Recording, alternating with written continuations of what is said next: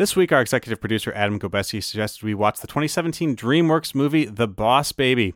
He even sat with me and watched the whole thing. That's actually true. We decided to talk about sixteen Candles instead with our good friend, Eric Mackey.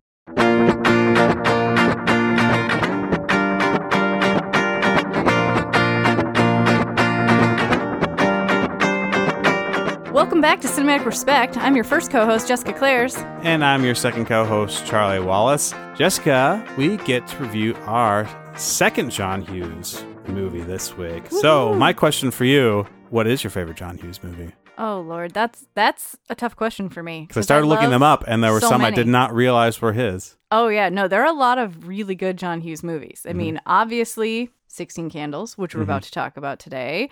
And um, Ferris Bueller's Day Off, which you said we did before. Um, Can I guess? Uncle Buck, which is Yeah, I was really, going to guess you're going to say Uncle Buck. It is. I, I'm really torn between Ferris Bueller and Uncle Buck, I'll be honest, because Ferris Bueller is just so quintessential. Like, it just goes without saying. It's in my top five movies. Easy. But Uncle Buck holds a special place in my heart for many scenes, but none top the um, giant pancakes scene when the kids come down for their birthday or whatever, and there's this enormous stack of pancakes. He's like flipping with a snow shovel, like that size pancakes, and they're just like shocked. And then he says, "You should have seen the toast. I couldn't even fit it through the front door." And it's stupid, but it just is my absolute favorite. Makes me so happy. Nice. Yeah, that would have been my guess. I remember. Did we watch that together? We did. I think we did, yeah. What I, about you? We already watched Ferris Bueller's Day Off, so I was thinking that. But then, and this is weird, I think it's probably Home Alone. Really? Yeah. I have such good memories of that movie. It's such a good movie. I yeah. mean, I watch it at Christmas. Yeah, which is coming up. Are we going to watch it at the Christmas tree party, Jessica? I don't know, but I'll tell you what we are watching. What? The Garfield Christmas Special. Oh, yeah. Well, of course. I don't, then what, what may or may not be known to members of our audience is that I kind of torture my Christmas party guests and that I own them for twenty minutes every year because they are forced to watch the Garfield Christmas Special every time. I don't care what else we watch or what else we do, but that's happening. Secretly, I really like it, though. Secretly. But anyway, that's not... Wait, what anyway. are we talking about this week? Oh, yeah, that's right. Uh, so this week we're talking about the movie sixteen Candles, and with us today is Eric Mackey. Welcome to the show. Thanks. Thanks. I'm happy to be here. Happy to watch yet another John Hughes movie added to my collection. Added oh, to, yeah. Which ones uh, have you seen? The Breakfast Club, Pretty in Pink, Ferris Bueller's, Home Alone, and of course, Home Alone two. Lest we forget. Right. And... I mean, the list goes on, but I had never seen sixteen Candles, and it, it felt like a must. Yeah, and I well, will you were admit, missing it from your collection, right? Right. I will admit, I had never seen sixteen Candles either. Yes. Charlie Wallace, you never told me this. Well, uh, as always, I wanted to correct the correct the error before I, I even know, talked with but you. If you told me, I could have prepared mocking. I'm just going to so shoot from the perfectly. hip. So, quick synopsis of the film. So, Samantha has just turned sixteen on the day before her sister's wedding. And so, nobody knows that it's her birthday. Her parents forget. Her grandparents. Uh, her grandparents forget. She goes to school. Nobody remembers there. And uh, she's crushing on Jake Ryan. Jake Jaw, Ryan. Jaw of Steel. Jaw yes. of Steel Ryan. Um, so, it's basically the story of the various humiliations that she has to go through over the course of... two days where no one recognizes or acknowledges her while trying to uh, catch the eye of this... Uh, crush. Yeah, this stud. high school stud slash crush. High mm-hmm. school dreamboat. Samantha's played by uh, Molly Ringwald, and there's also The Geek, played by Anthony Michael Hall. Who else do you want to play your geek in a nineteen eighties movie, I ask you?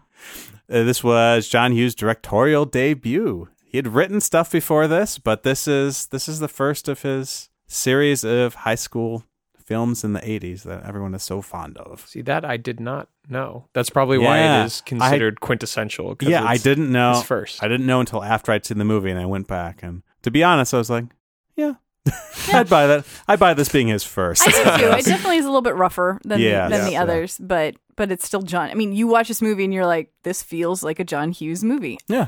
Being as you've seen many others and right. hadn't yet seen this one, would you agree that the feeling is similar? Absolutely. But not in a cohesive way. Mm-hmm. I feel like, actually, it's funny that it's his first. I feel like it could also have been the last, because I a lot of the movie feels like just a bunch of classic eighties vignettes that are all jumbled together and then spilled out in some order, and then the plot kind of weaves through those. But they're all it's all the same elements, just in a different order mm-hmm. with different characters. Very much so. Was there was there anything you were expecting from this movie? What did you think you were going to be watching before you watched it? It has the reputation of having these very awkward, very inappropriate scenes that nowadays are completely off the wall. I can't believe they put that in the movie, but back then apparently was acceptable forms of comedy. People considered that funny. Uh, and so I came into the movie expecting it to be very awkward and not really getting that sense of humor. Um, kind of the the hints of the the subtle hints of sexual assault and the not so subtle hints of sexual assault that that are laden, yeah, pretty over kind of laden throughout yeah. the various scenes. So that was the reputation the movie had, and then knowing that it was about someone turning sixteen, and that age is just awkward for everyone. So I generally expected to feel awkward for most of the movie, and uh, my expectations were met. That's about that's what I was going to ask, because I'm like, and did it deliver? Yeah, absolutely. In space. It was cringe, cringeworthy to say the least. Yeah, there were several scenes, and I, I so. I've I have easily seen this movie twenty times, easily. Wow. And I would say more than half of those times were on television when it's in an edited version. And mm-hmm. so there are shocking elements that you do forget when you go a long time without seeing it. Mm-hmm. Uh, and so watching it, there are those things you're like, oh, wow, okay, yep, forgot that was in there. And you just, yeah, shock and you cringe. So I was kind of the opposite, where I pretty much knew what the plot was going to be, but I didn't know about a lot of those really cringy scenes. Like, I didn't know I had the reputation for that. I knew about Long Duck Dong because everyone talks about him. Yes. How could and you not? Yes. But um, all, all the other stuff you talked about, it really caught me by surprise. I'm so So that must have been sorry. Fun for you. So I wonder how it would have been an edited version. Well, yeah, because you, you, know, you watch it on cable, and obviously there's, you know, no nudity. Right. And uh, a lot of the um, sexual assault scenes are cut so where they're softened around the edges. And um, obviously most things that are ow, more overtly racist are cut. Things like that where you're like, oh, when you're seeing it in its, in its original, you're like, oh, wow, that's that's a little tough for now. Yeah. Maybe in the eighties that was cool. uh, let's just start with talking about Molly Ringwald, who plays Samantha. I think this is her first big role. She was became iconic of the Brat Pack, obviously, mm-hmm. thanks to John Hughes and others. This was the first Brat Pack movie. I mean, um, I would guess so. I mean, what are the who? who are Anthony the folks? Michael Hall, Anthony Michael Hall, Molly Ringwald. You're yeah. missing Judd Nelson. Judd Nelson was and... Judd Nelson in this movie? No, but I'm saying you're missing right. Judd Nelson. But he and Emilio became, Estevez and Emilio Estevez became emblematic of the Brat Pack. So yeah. they were in The Breakfast Club and in um, Saint Elmo's Fire. Right. So, and then Anthony Michael Hall was in this and uh, The Breakfast Club, and but yeah, you know, you get a lot. Yeah, of Yeah, they're all around. They're all yeah. they're all mixed into all these. They're all mixed all in there. Yeah. So yeah, Molly Ringwald. Um, yeah, I mean, I liked. I felt like she did a good job. I mean, she's she's pretty, um, as you know, you kind of are expecting from from your actresses. But I felt like she was awkward enough that it feels real enough to you that you are very much identifying with your awkward years while you're mm-hmm. watching. I think that for me is very mm-hmm. emblematic of a of a John Hughes coming of age movie, is that you can easily go, oh yeah, no, I was that dorky, or I was that whatever. Angsty. Yeah. The pout was so strong in this movie. It was constant. Constant, just like, mm-hmm. oh, nobody likes me. Which actually makes those few moments when she's smiling through the movie really, really powerful. When I was watching this movie, I, I would not have said, oh man, this is a really powerful moment. But the smiles. Mm-hmm. Yeah, yeah. Smiles really bring it home. Back, yeah. yeah. Like the scenes where uh, her parents actually apologize to her. Yeah. Mm-hmm. You're like, oh, you're slightly less less horrible. Or that, that scene in the car when it's her and Anthony Michael Hall and they're, you know, being honest with each other, and she smiles just once there, and it's just perfect for making them actual characters. It's very relatable. You could easily see that if you were in this situation, you'd be feeling these things, remembering that age, remembering having a crush or feeling awkward and embarrassed. And she's given plenty of reasons to feel embarrassed throughout this. So I think you can strongly, strongly identify. Let's go through them. Well, um, she knows that her note is lost. Oh, yeah. She writes a note in which she says that she wants to have sex with Jake. Yes, yeah. Which is pretty serious yeah. for uh, for all of Tender sixteen. I always find it kind of startling um, how taboo virginity was in the eighties, or at least how it was portrayed as being. Um, I have three sisters that were all teenagers in the eighties. And as far as I can tell from just what they've said, that was pretty much their experience, that it was really? definitely something you did not want to acknowledge. Wow. Yeah. Yeah, I guess growing up, like, by the time we got to the nineties, maybe virginity was cool again. I don't know. I don't know what to tell you, but I don't remember at all feeling, like, embarrassed about that. I thought it was just a movie thing where it's like, well, this is a plot point in movies, and it was never really a thing, but I guess I need to talk to more people who were According to my three sisters, I don't know. All right, I, I'll take that. That's, that's three data points. all all concentrated before. in Minnesota. So, yeah, Jake finds this note and decides to pursue her throughout the whole movie. Like, mm-hmm. he's trying to get with her and she doesn't really know it. I don't know. I just... I, I it's do, so creepy. I do have to say... It's so creepy. I, I don't know that I find it creepy so much as I find it not believable. Like, he's mm. ridiculously attractive and wealthy and cool, and he's on the football team, and he's connected and whatever. And I'm like, yeah. he's like, you know, the way she looks at me, like, she looks at me, she's, like, in love with me. It's, like, kind of cool. And I'm like, no one's saying that. Yeah. No and, one's thinking right. that. I, I guess I don't think the actor is being creepy. I think he actually does a good job at what he's supposed to be doing, but I think the premise kind yeah. of is. All right. right? It's like, well, oh, I've just found out that she wants to have sex with me, I guess. Like, that's all that's on the note. That's true. That it doesn't. Fair. Yeah, that is fair. It could have easily. Well, it wouldn't have been embarrassing if it was just like, who do I have a crush on on the note, right?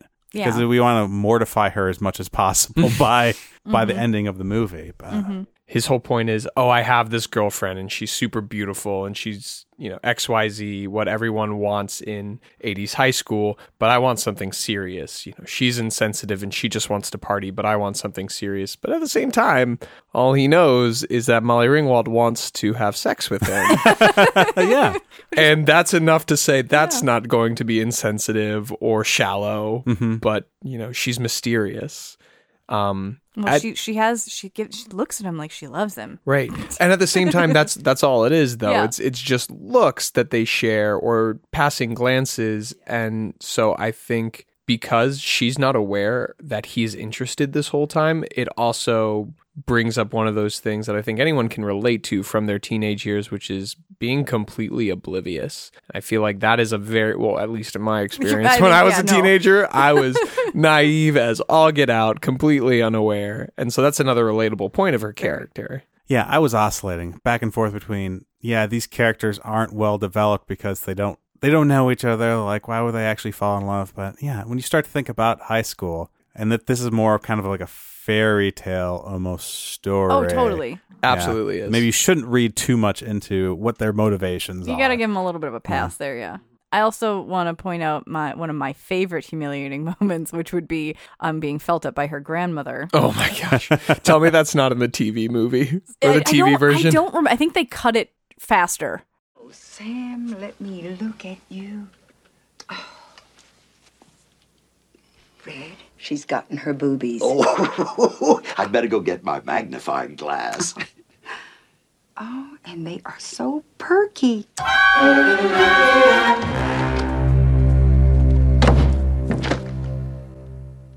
Can't believe my grandmother actually felt me up. This movie, I think, is built on one-liners like that. Like, oh, I can't believe I just got felt up by my grandma. And I started writing some of them down. Like, it's one. Oh, totally. I feel like you could just pick up scenes and it's like, oh, that was intended to be quoted later. That was intended, or that's going to be shown in the movie advertisement because it's just an arbitrary, hilar- hilarious yeah. one-liner. So, I mean, Molly Ringwald, I mean, that's that's a, a really relatable character, but there's there's others, obviously. Mm-hmm. I feel like I feel like the Jake Ryan character is maybe one of the lesser relatable characters. And I don't know that you have to. Like, he's he he needs to be there for right, her to play yeah. off of. Mm-hmm. But I think this movie is really supposed to be about her and about Anthony Michael Hall, about Farmer Ted. Gosh. Most of the stuff online was speculation about his name, was that, oh, well, that's really his last name. But since in roll call they would say his last name first, they would call him Farmer Ted as opposed to Ted Farmer. Beats like, me, maybe dude. There's something like lost in the script about that. But anyway. His friends call him Ted. Besides certain scenes, I actually really liked him. Oh, I adored him. Yeah. I thought, here's a guy who almost could be cool. Yeah, right? Well, I loved about him because I feel like at one point, you know, he describes himself as being like, you know, essentially like the head of the nerds. And I feel like that he does a very good job of, because there's lots of moments where he's super insecure and he's really geeky and he's whatever. But then when he's like amongst the nerds, he's like, come on, guys, be cool. Don't embarrass me in there. And he's like, right. And he's also one of the only ones who's decent, like thinking mm-hmm. more like an adult than almost everybody else. Right. And he puts himself out there in... In most of the scenes, all the nerds, they're all grouped together doing their own thing. He's mm-hmm. the only one who ventures out into the the popular kids' world or the other kids' world. I saw him almost as a champion of the nerdy, self-conscious teenagers. Is yeah, he's a nerd and he's aware of it, but he's confident. He's he's willing. Mm-hmm. He, he's out there and he's never defeated. Like, he's indomitable. He just keeps trying and going. And And again, this is probably a me thing, not an everyone thing, but being a, the nerd in high school, I can relate to him in that, oh man, I wish, you know, I'm going to be a nerd. I'm going to admit it, but I'm going to be confident about it. And that's yeah. that's what makes him great. You're in a room with two physicists. I don't think you have to worry about Perfect. being the only nerd. Yeah, and he's the one that they insist that they go to the party, too. Yeah. Mm-hmm. Like, yeah. yeah. I almost feel like if he was a character ten or twenty years later in a high school movie, like, he would have been the cool kid. Mm-hmm. Yeah. So yeah. Just something about that. The eighties movies have this very specific niche for yeah. these characters. Like, this is how a geek is supposed to act, right? Mm-hmm. But, what they're supposed to look like, what yeah. they're supposed to wear. But he totally turns that around. I'm just remembering the scene now after the party where mm-hmm. he makes... I think he makes Jake Ryan and himself little tiny martinis. Yes, he yeah. does. And he just gives Jake Ryan this life lesson on how to treat girls yep. and how to how to pursue them. And, you know, that's right before the scene where Jake Ryan gives his blitzed, quote, girlfriend to Farmer Ted in his father's yeah. Rolls Royce and just says, go at it. So let's not acknowledging that scene. That scene is such a...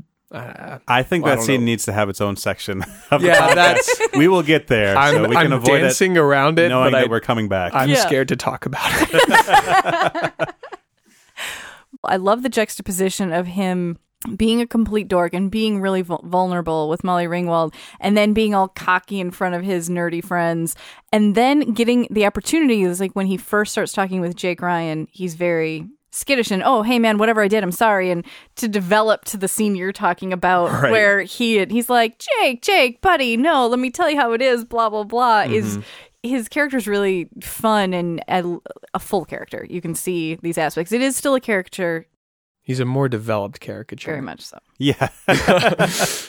So, yeah, we have Molly Ringwald. We have Anthony Michael Hall. I think those are the maybe the two developed characters that we have. Mm-hmm. And everyone else has just enough screen time to be a, a stereotype. Mm-hmm. Right? Yeah. Oh, and there's some impressive ones. I think her older sister is a piece of work. Her older sister, the man she's marrying, and his parents are all just one yeah. entity. Yeah. Right.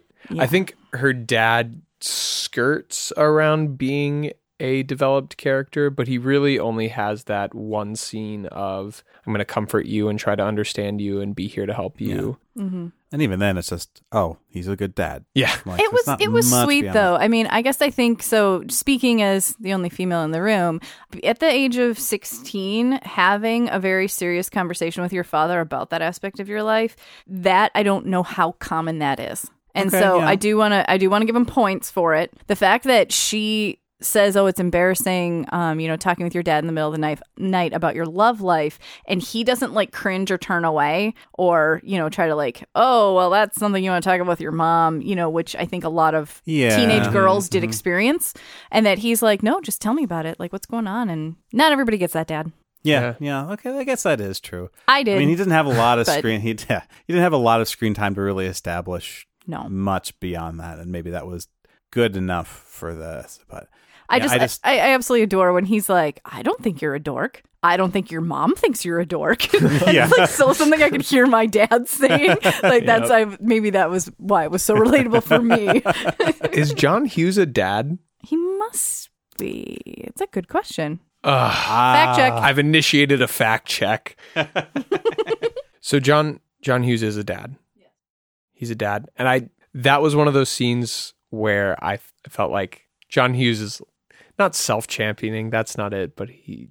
It's like, obviously he knows or wants to try to care for kids. Mm-hmm. Yeah. I don't know if they were teens when he was writing this movie, but... Yeah, I don't think they would have been yet. No. I think he was in his early thirties. So yeah, he didn't. He wouldn't have had teenage kids yet, but he m- may have had kids and probably was like, yeah, that's the sort of dad it's I'm... It's a dad moment.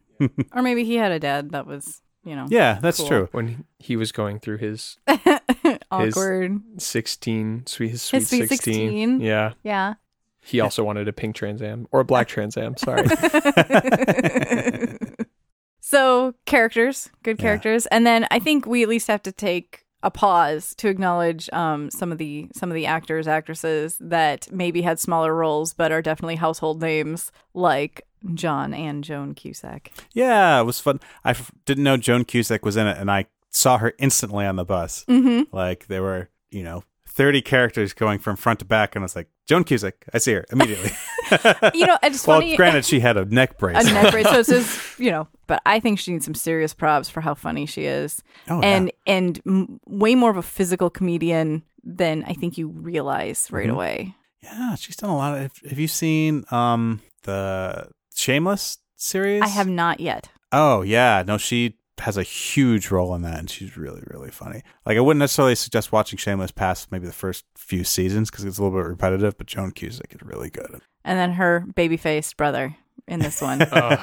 I saw her, and then I was like, he's going to be in at some point. Three, two, one. Okay, there he is. The baby face, it caught me off guard for sure, but recognizable face. Yeah, there's no way he was shaving yet. No. no. Unlike Anthony Michael Hall, who had what he kept saying. Like his a, clean, close shave. Clean, close shave. Yeah, there's a couple of early roles for John Cusack where I just, I see him and I, I want him to do something. Like, I want him to be a bigger part of the movie, and like, he isn't. He doesn't. He has a very minor He gets a couple role. Of lines. He gets thrown in a trunk in this one. I'm like, ah. Oh my gosh, the trunk scene. He's so good. There's the little brother. Oh yeah, the little brother. He was kind of a he's he's a punk. Standout. He's a yeah. jerk, foul mouthed, but yeah, yeah, snarky, really snarky, relentlessly cruel. Honey, I just feel miserable. You'll feel better. Who died? Uh, is there something you want to say to your sister? What? Are you kidding? Where should I start? I mean, about her birthday. It was yesterday. We all forgot. Classic. And then he like goes to open his door and he puts his weight against it and it doesn't open. That so was great. One of my favorite parts of the movie. But I felt like everybody looked so eighties. His like ridiculously thick-haired bowl cut was just amazing. Again, that goes back to the whole introduction. True. Everything is so so eighties. So eighties. Two eighties. The opening scene is just, I mean, the shoes and the acid wash jeans and holding pinkies. Oh yeah. Pins, all the pins on the uh, the blue jean jacket. All those buttons. Oh my. Yeah, and the earrings. There was a there was Um, like a panning past like some like bleachers and like various people are like making out and whatever. Yep. And there's one couple where there's a guy and a girl and they're each wearing one feather earring. I, I do remember that because I remember going, is he wearing? Oh, he is. He's wearing the other feather earring. Nice. Yep. John Hughes movies very much shaped what I thought high school was going to be like. I mean, I remember getting to high school and being like, this is not like the lectures in Ferris Bueller's when he, you know, like. Well, it's almost like I was afraid to go to high school because of these movies, and you would see the things like, oh, I'm such a nerd, like I'm going to get picked on or shoved into a locker. Shoved into a locker or something. Like trapped underneath a glass coffee table. Yeah. Yeah. I'm going to have to go to the locker room where everyone's naked all the time, and I'm going to be the little one. Yep.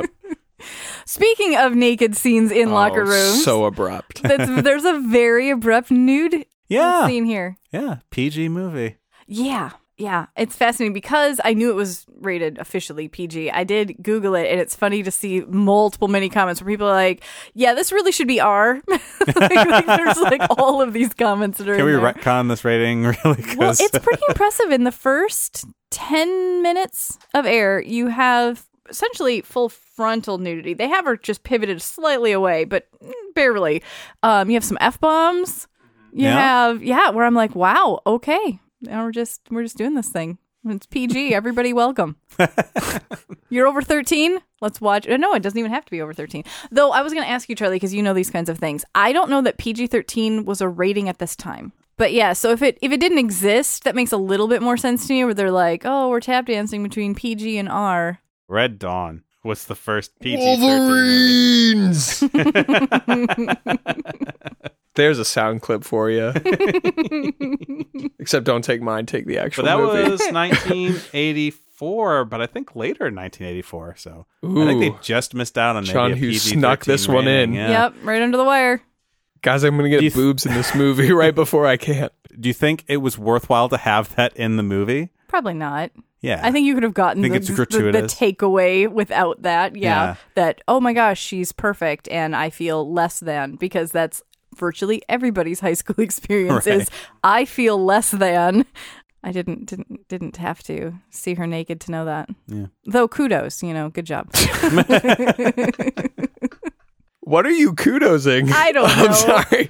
Being being I don't know, having good genes. Sure. Good work. Got it. Yeah. Well, I mean, it might be as good a time as any to start veering into the inappropriate oh. sure. territories yeah. of this Goodness. movie. Yeah, we've got nudity, we've got being felt up by your grandparents. Do we talk about racism or racism. sexual assault first? Uh, well, not really. Let's, let's work up implied, to the sex- implied yeah. sexual misconduct. Yeah. So there's homophobic stuff oh, in gosh, here, which yeah. I understand it was the eighties. However, there's, there's a lot of. It was abrupt to hear it yeah. so casually. I will Where? Say that. Oh, yeah, yeah. With some of the slurs and yeah. some of the. Yeah. yeah. And I'm kind of iffy about this movie because I. read Roger Ebert's review, and one of the things he mentioned was like, oh, well, he captures how teenagers actually talk. Not in response to specifically that.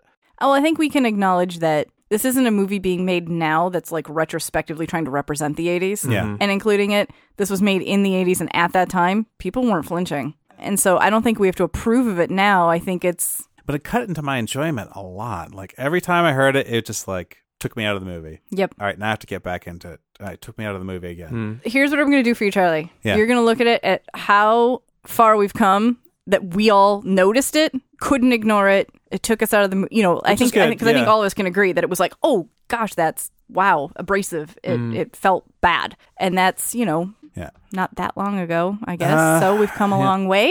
Yep. There you go. Look, there, I spun it. Right.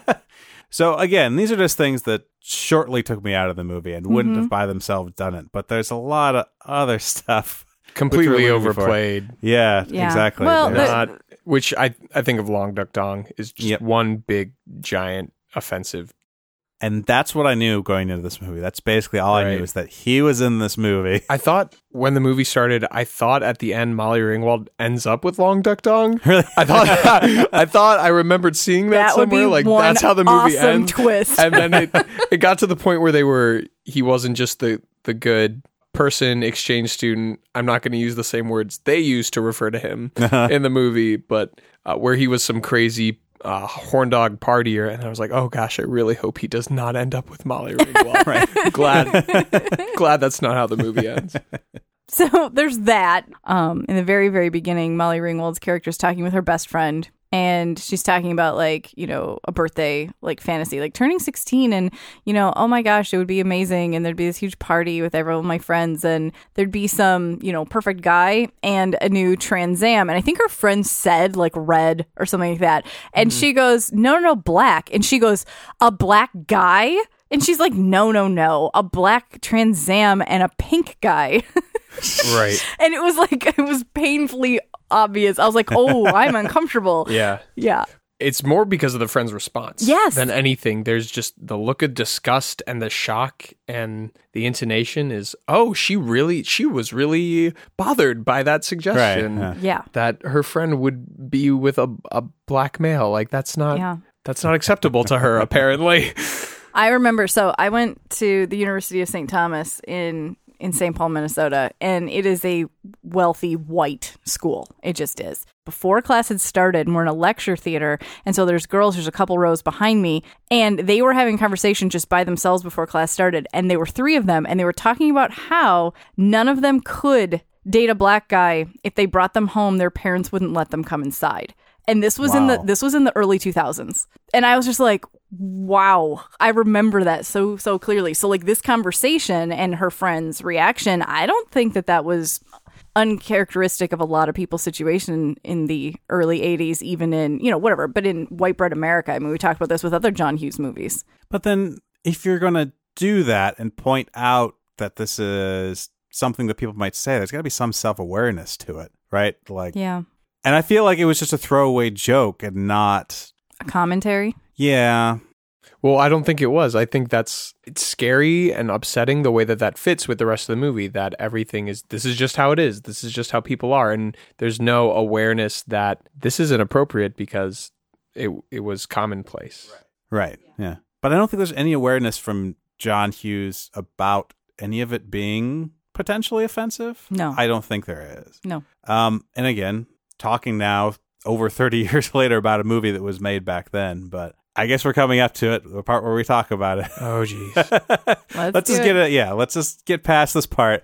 There are sexual assault references in and implications and implications and, multiple times. Yes. Yeah. Specifically two things. One is that Jake imp- doesn't imply, he says that if all he wanted was sex, he could go and sexually assault his girlfriend right now. Yeah. I actually wrote this down because oh, I, I had to pause the movie and take a breath at this yeah. point because I couldn't believe that that just happened. The The quote is, I could violate her ten different ways. Yep. Yep.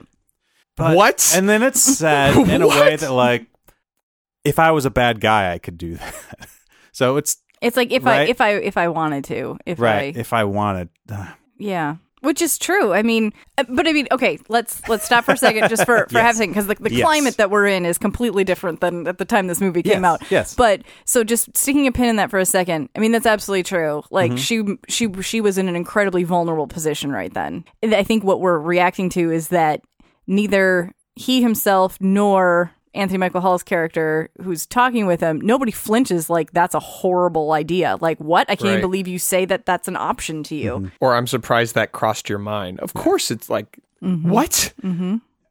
So I guess I don't want to imply that I'm somehow condemning John Hughes for not being more sensitive to these things we're sensitive to now. It's more that when that comes up and that bothers me and keeps me from enjoying the movie, like, what am I supposed to say about the movie? Yeah. I guess just what we're saying, which is like appreciating it for what it is, but like...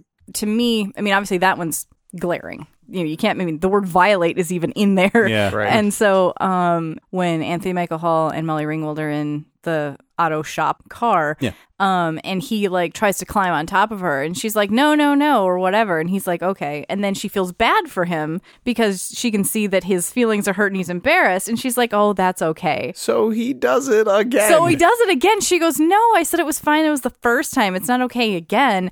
And it's like this back and forth or whatever that's like, nah, I expect that to happen. Right. Right. Well, yeah. even the, the first scene where they interact, where he comes up to her on the bus, the body language in that scene is also really heavy. I mean, his arm is around her shoulder, at least like kind of over top of her, and he is hovering very close to her face, and there's mm-hmm. a... That even felt uncomfortable. Well, and she's trapped. Like, that, she can't get out. Right. Mm-hmm. Ex- it was very imposing. And that was the first time I think I really cringed up in the movie because of just how aggressive physically he was with someone he didn't know. And it was like, is this all right? Because there are other people on the bus and they right. yeah. see this, I think. You guys can comment on this. I mean, I, I feel like... um that's been my experience. And mm. I wasn't a teenager in the eighties. I was a teenager in the nineties. And then, you know, in college, I've experienced that yeah. and didn't think it was weird. it was uncomfortable, and I, I was fortunate to never be in a situation where I didn't feel like I could shut it down.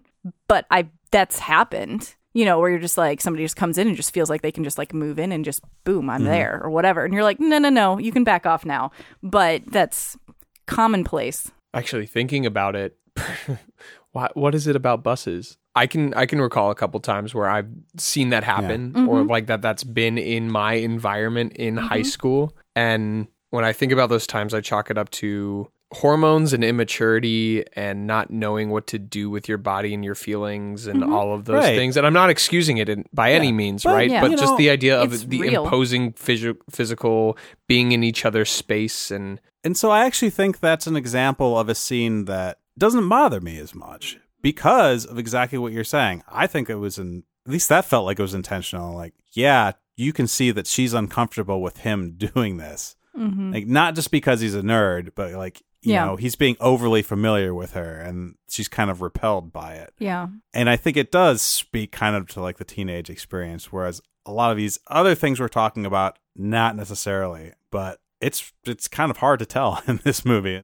And then I feel like um, we touched on it, but you know, you know, Jake references that he could violate his girlfriend if he wanted to because she's so drunk, and then you know he hands her off to Anthony yeah. Michael Hall's character, um, and is very clear that he doesn't care what they do as long as she gets home. Right. And that is fascinating because this is a whole different ballgame. This is not like, oh, this is my significant other. And yeah, they might be in a little bit of a, you know, compromised state of mind or something like that. But, you know, we're together and we've done these, th- you know, like you could you could hear someone argue a case for whatever. But no, no, no. Here you go. Somebody she's never met.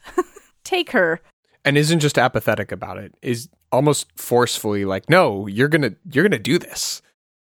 I'll let you take Carolyn home. But you gotta make sure she gets home. You can't leave her in some parking lot somewhere. Okay?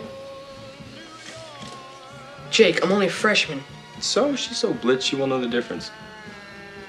Jake, I don't have a car. You can take mine. Jake, I don't have a license.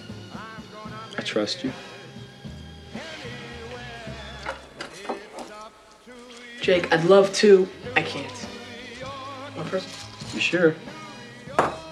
Positive.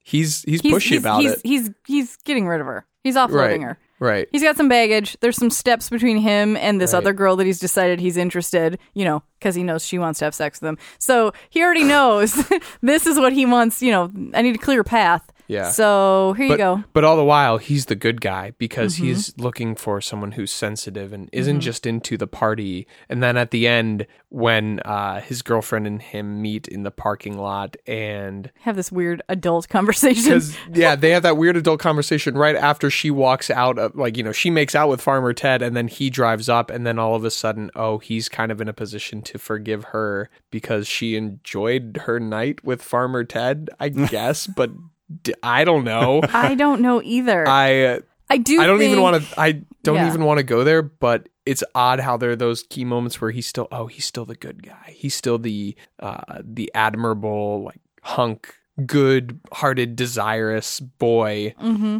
But he's awful. Yeah, he's actually awful. Yeah, no, he he just. It's like they traded. I almost wish the movie ended with Farmer Ted and Samantha ending up together. Oh, yeah. Because, like, yeah. I'm thinking about, like, they're the actual characters in this movie, and he had that moment of vulnerability, and Jake Ryan doesn't have a character. I did, I did find their whole conversation really fascinating. Farmer Ted specifically explaining how he can be repeatedly taken advantage of by women because they know that we're so, I think I remember what phrase he uses, like keyed up or something like that all the time, that I'm never going to say no and that I'm always going to whatever. Basically saying w- they know we're interested in sex all the time and they can lord it over us and they can manipulate us and, you know, whatever, flirt and say no when they mean yes. And, you know, that kind of a vibe that, you know, teenage guys are just a slave to this one infatuation, and so everything else in their life pivots around it, which may be true, but I just, the way it was being described was, I mean, ultimately it's true of the characters in this Definitely. movie, right? Yeah. He yeah. bends to it for Jake's girlfriend. Mm-hmm. Jake bends to it for Samantha. Long Duck Dong. Long. Oh my gosh. Uh, that for his for his Did we thoroughly... new, new style no. American girlfriend. Right. No, I think we need to address that too. Like, I was just about to that, say, let's get Long Duck Dong out of the way, and then we can talk about all the parts we really like about the movie. Okay, good. I'm sorry. Let's I brought us down note. here, and I know that we need to go back up eventually. So. I think Long Duck Dong is a first. It's a good first step in the upward trend of. He's, he's, he's, he bridges the divide between awful and hilarious. Right. Incredibly offensive, but also entertaining as a character. Yes. Oh, my. So played by, I think we decided Gedde. Gedde. Watanabe. Watanabe. Who yeah. is from Utah, yeah. born and raised. Has no accent whatsoever. No. And is, you know, not Chinese. Nope. Right.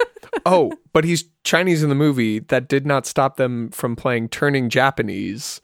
Exactly. During one of his scenes. Exactly. Because Because all Asians are the same in the eighties, apparently. Apparently. Yeah. No, it's terrible. And they don't know what spoons and forks are, so they pretend like they're chopsticks. Oh, my gosh. Oh my s- gosh did you yeah. see that? The dude, yes. Yeah. Yep. Oh, the little subtleties of things I didn't see before. Also, I have a question. So the big question here, is there a reason this character needs to be in the movie at all? Comic relief. From a plot standpoint, no. He doesn't. He tells Jake that Samantha is at the wedding, mm-hmm. but a note on the door could have done that. He's just supposed to be the silly. Yeah. He's a time filler. Yeah. Yeah. The silly, crazy. Oh, you know those foreigners, aren't they a hoot? Mm-hmm. He's the same as Joan Cusack, though. Yeah. She she drives no plot. Yeah. She is. Here's a couple seconds of comedic relief. Long Duck Dong is just a. He's a more explained character. Yeah. He's just there more. He actually has a name. Yeah. Yeah. And interacts with other people. It interacts being the operative. Yeah, with word. with this this incredibly tall, yes. very interesting woman. Yep, who can run the forty in five seconds flat. Yes, which was great and amazing and awful. I I I do find it funny. I know I'm supposed to be appalled, but I did really like this like miscellaneous woman. You all know somebody like that who's like she's she has no confidence issues. This is a very confident person. She's definitely a little off, a little strange. She doesn't have a ton of friends or whatever, and he adores her basically because she has boobs. Mm-hmm. But that's that's irrelevant. She is eating this attention up, and like so their interaction I actually just find really really pretty entertaining because she's happy with it. She is all okay with all of this attention, and obviously so is he. And there I feel like maybe one of the only more inappropriate couples that at least are both aware of what they're getting into. Yeah, like, that's true. Yeah. So, yeah, this is one of those characters that not only reinforced the stereotypes, but created new stereotypes. Yeah. Apparently, it was really hard, like, for Asian Americans growing up in, like, the late eighties and nineties. It was really tough because of this specific character. Like, people would oh, reference really? this movie. Yes. This specific character. Yes. A lot wow. of people have gone up to Gedde Watanabe and like cussed him out basically really? for doing this role. Yes. And I see it. if you I mean, see things he's done, or if you see like interviews and stuff he's done since, like he's slightly apologetic about it, being like, I didn't really know at the time that this was going to happen, but yeah, not super contrite about it, saying like it was the worst decision I ever made. But yeah, I don't know. I mean, it's it's. I, mean, I, I don't know if it's right to really blame him as a you know. You have broken English. You have him laughing for no reason at yeah. everything. You have the stereotype would live on for a long time. Yeah, yeah. All right, now, now we got through that. But he is, he like you said, he does. He is entertaining. Yeah, he is. He's funny. I I love that he starts off. I like the progression of his character. I like that he starts off and he's all like happy and respectful and kind and polite, and just ends up this drunken mess on the front lawn. Mm-hmm. Right. The uh, when he's lost in the grandpa's description of him is wearing brown trousers and a, a red cardigan, and then he comes back and he's in boxers and I think a kimono, which also kind of racist. I don't know where he found that, but sure. Yeah, yeah at yeah. A, some high school party, he's just gonna find a kimono. Why not? But yeah, completely wild, undressed by the end of it. Yeah, and just full yeah, circle. That's right. So coming back up, what yeah. else do we enjoy? Yeah. yeah. I liked all the, the band posters on the wall, which John Hughes does a lot. Yeah. Like, yeah. It's totally uh, Flock of Seagulls yeah. uh, above her bed. Hmm. Yeah. And it makes you feel like these are more fleshed out characters who have uh, he does a really life beyond this movie. Yeah. A really good job with sets, I think, because like her bedroom, you have this like like the white rolled metal beds. There's the banana style phone.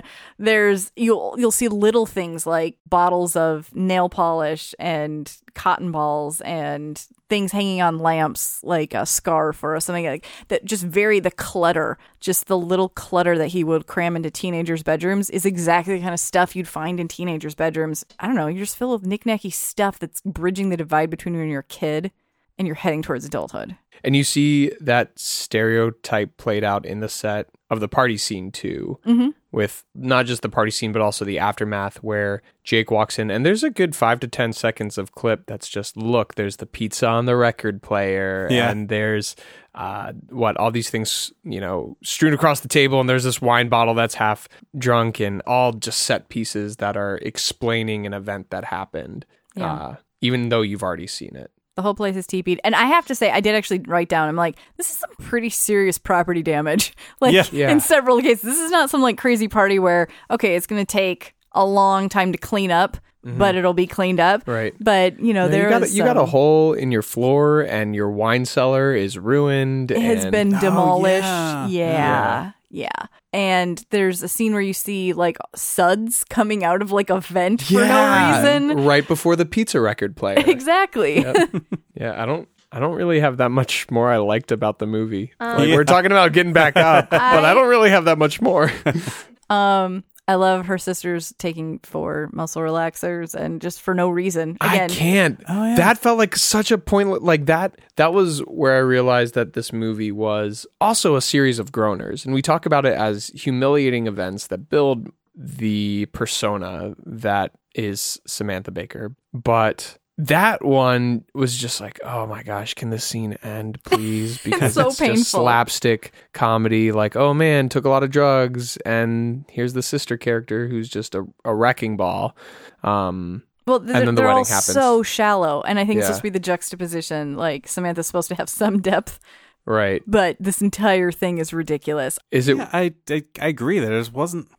I couldn't think of a lot of reason for that whole wedding scene at all, except just to kind of fill time. Or maybe the movie's supposed to be more like a like a series of vignettes, exactly. But... That's exactly what I wrote down in some of my notes. Oh, okay. Like this, maybe then, this yeah. movie is a series of vignettes that you could put in any order. And right, like... right. And maybe that's what it was going for, and which was fine. But it was hard for me to figure out for a long time. I was like, not a lot's going on. And then all of a sudden it's over. And all mm-hmm. of these scenes, like, I didn't know why they were in there. But um... when I...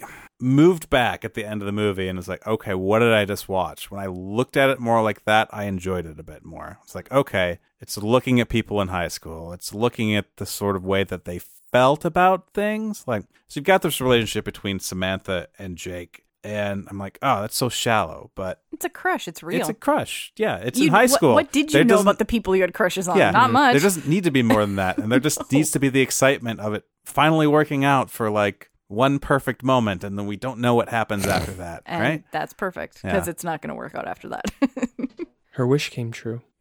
Exactly. Oh, come on. They kissed while sitting on top of a table across a cake.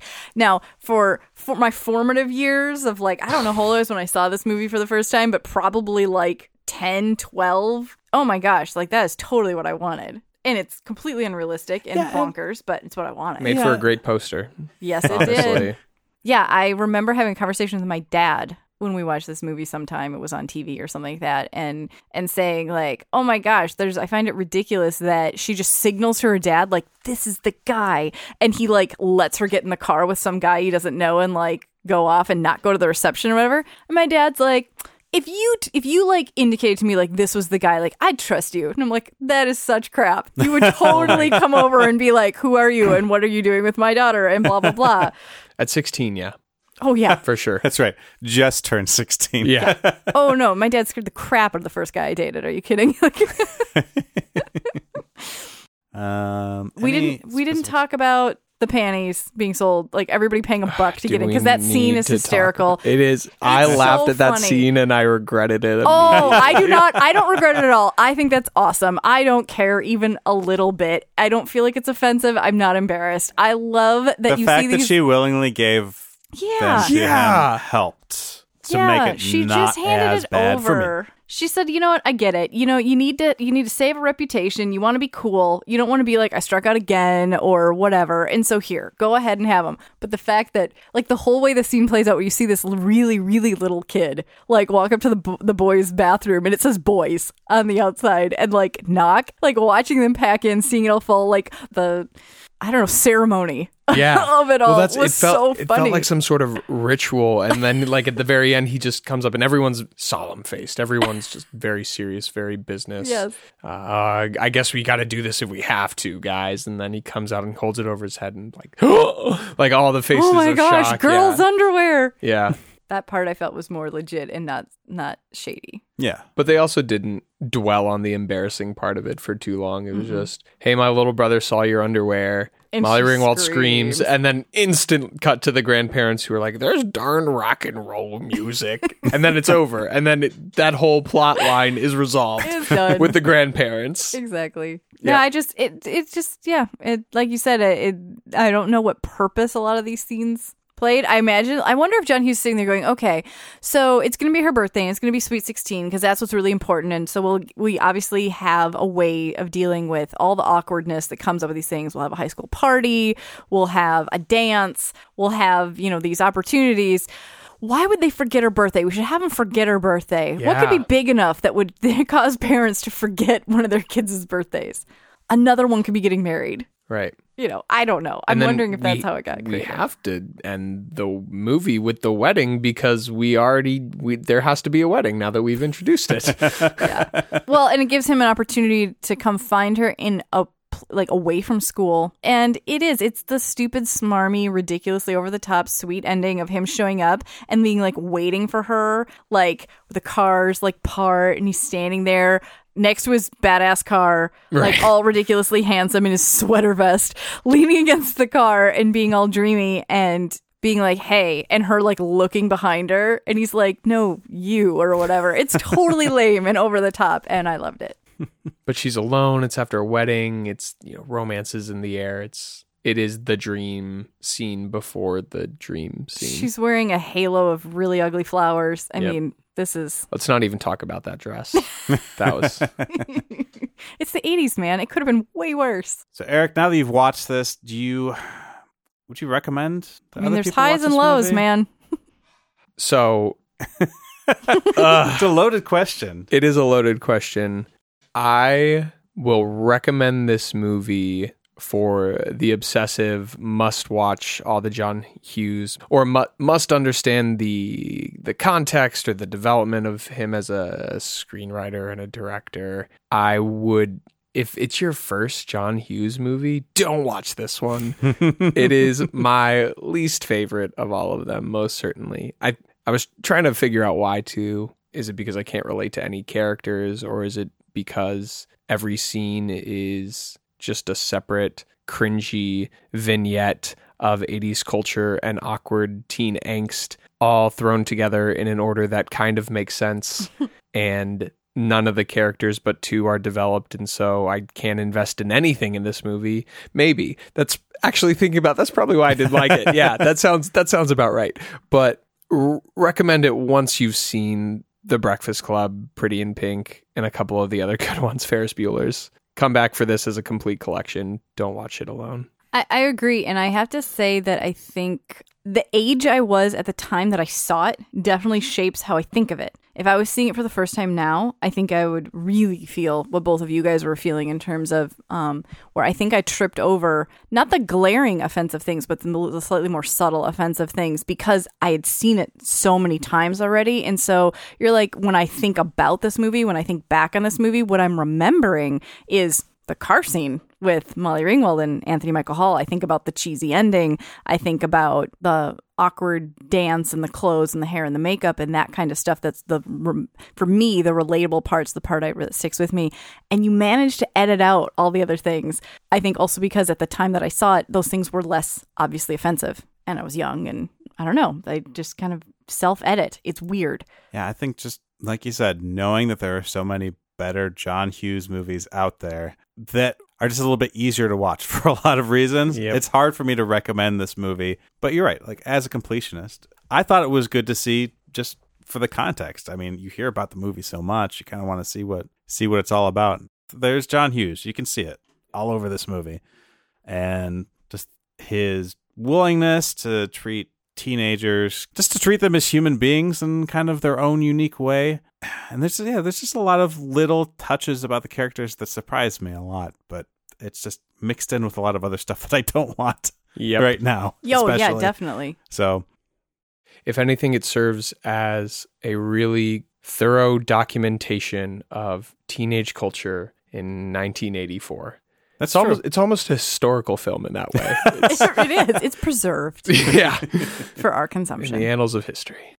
Eric, you've watched a movie that we thought you should watch. Now you have the opportunity to tell the world something you think that they should be watching or doing or experiencing. Yeah. I would recommend to each and every person that they find a good driving song, which is something I consider with a regular strong tempo, like regular strong drum beat, and find a really sunny day and roll the windows down and blast that song. You can sing along if you want and speed down a highway. And not, I'm not implying speed like, you know, break the law, but at, you know, f- go fast. Mm-hmm. And just enjoy the music and the beautiful day and pure metal adrenaline speed. I'm what? a big fan of that. Yeah. Well, what song would you choose? I... There's two that come to mind, and, and given my description, you might be surprised if you're familiar with the song because they're kind of lower key. But uh, Sweet Disposition by The Temper Trap has a really good drum beat, as does I Can't Go On by Bayside. All right. So my recommendation, um, I actually um, seeing a very baby-faced John Cusack in this movie reminded me that one of my all-time favorite early John Cusack movies is um, The Sure Thing. Ridiculous premise for a movie. Definitely not great premise. This idea that he's traveling cross country because one of his buddies at a college in California has said, oh my gosh, you've got to come check out this girl. She's a sure thing. And so he's he's trying to, but that's not, it's the journey, right? Of course, it's the journey. And so um, you have him traveling cross country with some other girl that, of course, he hates from his school. Something great to point out. First of all, he's extremely young. I think it's only maybe a year after this film. I think it's eighty-five-ish that that movie came out. And there's also an appearance of an incredibly young baby-faced Tim Robbins as a throwaway character who's in this. And um, they actually, those actors, are very good friends in real life and have collaborated on a number of projects. But this may be, I'm fairly certain this maybe was, you know, when they when they met. And it's it's ridiculous and really funny. And you get to watch him shotgun a beer, which is impressive.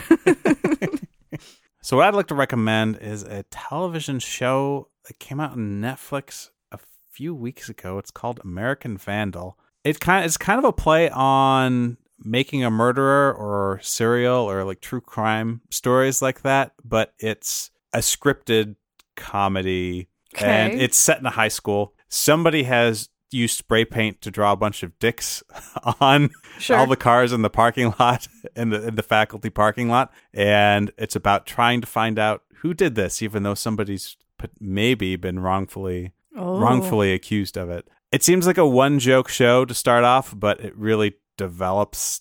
It sounds kind of dumb, mm-hmm. but definitely check it out. And it reminded me of this movie in that it does a good job of taking the high school characters seriously and like developing relationships between them and personalities and just talking about stereotypes people have about each other. So, well, thank you very much, Eric, for coming on the show and talking with us yeah, about thank, this movie. Thanks for having me. Thanks for finally giving me a reason to sit down and watch sixteen Candles by myself on a weekend. Would you? So, so now, now you're scarred for life. Yeah. You're welcome. I only regret it a little. If you had done this just on your own accord, you would have felt really bad about yeah. using the time. Yeah. But now we have at least uh, something definitely yeah, to now I for. can share my regret and mistakes with all of my friends publicly. Well, that's the thing, like though, is you, you, can, you can redeem it because you're saying out loud for everybody to hear, for the internet to hear you say, I don't approve of these things. Not at all. I'm Eric Mackey. Just Mackey. So you know. Exactly. Yeah, I do I not, not endorse sixteen Candles. Well,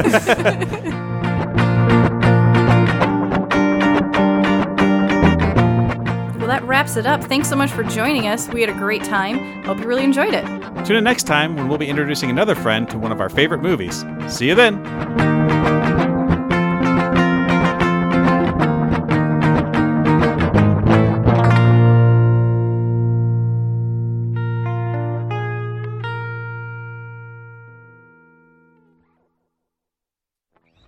if it's sunny out, I almost will always go down, like, past the lake, whatever, and, you know, have some, like, music cranked up. Absolutely. And, like, the windows open and, like, the whole thing. When I was in my first year as a grad student um, in this in at U W, so I'm young and stupid and impressionable, and uh, and I um, you're Molly Ringwald. Yeah, I'm Molly Ringwald. I was just started, you know, in the PhD program, and so you're just starting research, whatever, and it's in the summer, so it's right after the end of the first year, I guess. So it's in the summer, and um. There is a faculty member. He's a big name in the field. He's a big deal. He has no reason to know who I am whatsoever. But I was in a really good mood, and I was cruising our university, and I was listening to American Pie or whatever, and the window, you know, it's awesome, and I'm in a great mood, and it's really hot. And I was passing, there's that Dairy Queen, and so I stopped, and I bought a couple boxes of Dilly Bars, and I, so I went into work. I'm like, you know, people could take some or whatever. And he has a notorious sweet tooth. And so he comes over, and he's like... He's like, oh, you know, what do you have there? And I'm like, oh, here, do you want a Dilly Bar? And he's like, yeah, you know, whatever. And he says, um, what happened? Did you pass your prelim? Like, thinking, you know, because people often bring in snacks. I go, no, sir, I passed Dairy Queen. Yes. Yes.